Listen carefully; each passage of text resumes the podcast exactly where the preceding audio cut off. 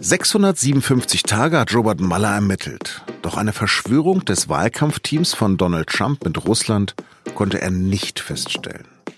Ist das wirklich ein Befreiungsschlag für den US-Präsidenten? Und wie gehen die Demokraten mit Muellers Bericht um? Darüber spreche ich in dieser Folge von Auf den Punkt mit unserem US-Korrespondenten Thorsten Denkler. Mein Name ist Lars Langenau und Sie hören den SZ-Nachrichten-Podcast. Fast zwei Jahre lang wurde gegen Donald Trump ermittelt. Zwei Jahre lang hat das ganze Land spekuliert. Viele Demokraten haben zwei Jahre lang gehofft, vielleicht doch etwas gegen Trump in die Hand zu bekommen. Und zwei Jahre lang hat Trump selbst von einer Hexenjagd gegen ihn gesprochen. An den Vorwürfen sei nichts dran.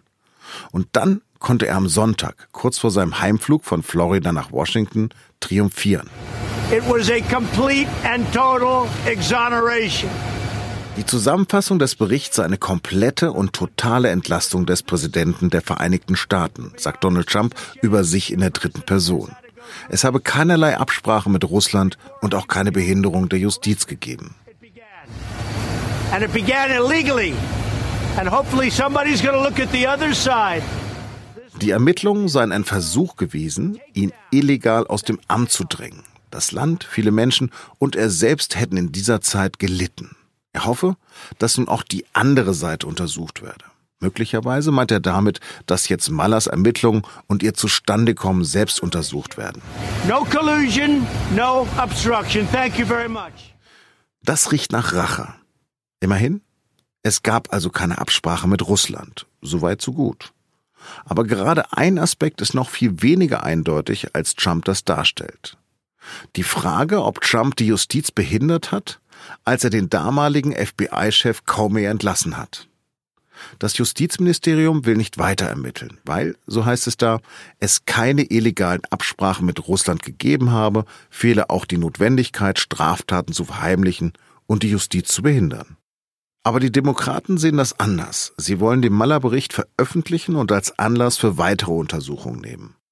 Muss die Opposition vom Angriffsmodus herunterschalten? Schließlich hatten sie auf ein Amtsenthebungsverfahren gegen den verhassten Präsidenten gesetzt und gehofft. Dazu bin ich jetzt mit Thorsten Denkler in New York verbunden. Thorsten, wie hart ist das Ergebnis von Müller für die Demokraten? Das ist für die Demokraten ein herber Rückschlag in ihren Bemühungen, Trump möglicherweise vorzeitig loszuwerden. Sie haben sehr, sehr viel Energie reingesetzt, jedem zu erzählen, dass Trump ganz schön was zu verbergen hat und dass er natürlich mit äh, Russland kooperiert hat. Jetzt zeigt der Müller-Report, das war offenbar nicht der Fall. Das kann man gar nicht anders deuten. Und für die Demokraten heißt das, sich komplett neu zu orientieren, was die Frage angeht und möglicherweise auch ihre Glaubwürdigkeit aufs Spiel zu setzen. Ja, aber hat Trump denn jetzt gegen Hillary Clinton 2016 einen fairen Wahlkampf geführt? Ja, zumindest nicht. Das sagt Herr Müller-Report offenbar, ähm, nicht absichtlich und vorsätzlich mit äh, Russland kooperiert, um die Wahl zu gewinnen. Und das wäre sozusagen das Ding gewesen, was mit Sicherheit ein Amtsenthebungsverfahren ausgelöst hätte, wenn das felsenfest sozusagen bewiesen hätte werden können. Ähm, Aber gab es keine Einmischung des Kremls? Das Kreml schon. Also der, der Bericht sagt ja auch, dass der Kreml, dass die russische Regierung alles Mögliche versucht hat, um äh, Einfluss auf die Wahlen zu nehmen. Und es gab auch offenbar Versuche, an die Trump-Kampagne heranzutreten. Nur fehlt am Ende der rauchende Colt, der, der schlagende Beweis, die eine E-Mail, die sagt, ähm, ja, lass uns das gemeinsam tun und dann werden wir ähm, schon irgendwie Hillary Clinton verhindern. Was es natürlich trotzdem gibt, sind viele offene Fragen. Also warum gab es so viele Kontakte zwischen Trump-Mitarbeitern und russischen Offiziellen zum Beispiel. Ob das der Müller-Report klärt, diese Frage, weiß man nicht, weil der Report nach wie vor geheim ist. Mhm. Ja, es gibt bisher noch vier Seiten Zusammenfassung. Wird denn der vollständige Bericht veröffentlicht?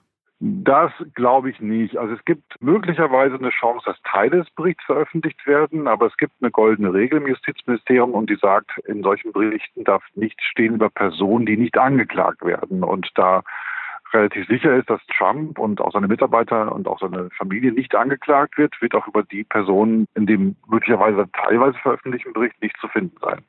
Was ich nicht so ganz verstehe, es gibt doch mehrere Vertraute von Trump, die jetzt verurteilt worden sind. Wie kann dann dieser Bericht Trump und sein Team vollständig entlasten? Dann vollständig entlasten, äh, äh, das stimmt auch nicht. Das ist sozusagen jetzt die Sichtweise, die äh, Trump vorhält. Robert Müller hat einfach keinen Beweis gefunden, der äh, sozusagen die Zusammenarbeit zwischen Russland und äh, Trump belegen würde. Das ist erstmal Fakt. Ähm, und man kann davon ausgehen, dass Müller mit seinem Ermittlungsteam erhebliche und sehr, sehr große äh, Möglichkeiten gehabt hat, äh, die Ermittlungen zu führen. Der hat mit Sicherheit jeden Stein umgedreht und einfach nichts gefunden, was das belegen könnte.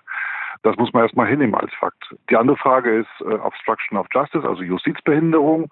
Und die Frage lässt Müller in seinem Bericht ja offenbar offen und sagt nicht, ob äh, die Beweislage, die er hat, ausreichen würde für ein äh, Verfahren gegen Trump. Das hat er dem Justizministerium äh, überlassen und das sagt, äh, nee, da ist nichts, das äh, lassen wir. Aber war das denn nun eine Hexenjagd, wie Trump immer wieder beklagte?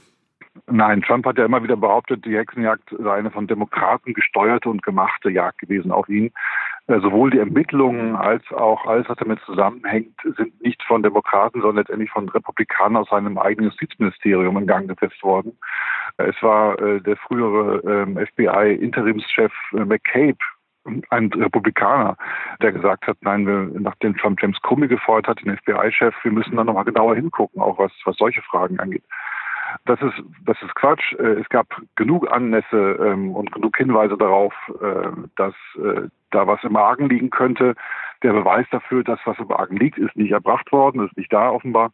Damit muss man jetzt umgehen. Aber eine Hexenjagd war das nie und wird es auch nicht werden. Laufen denn noch weitere Verfahren gegen Trump?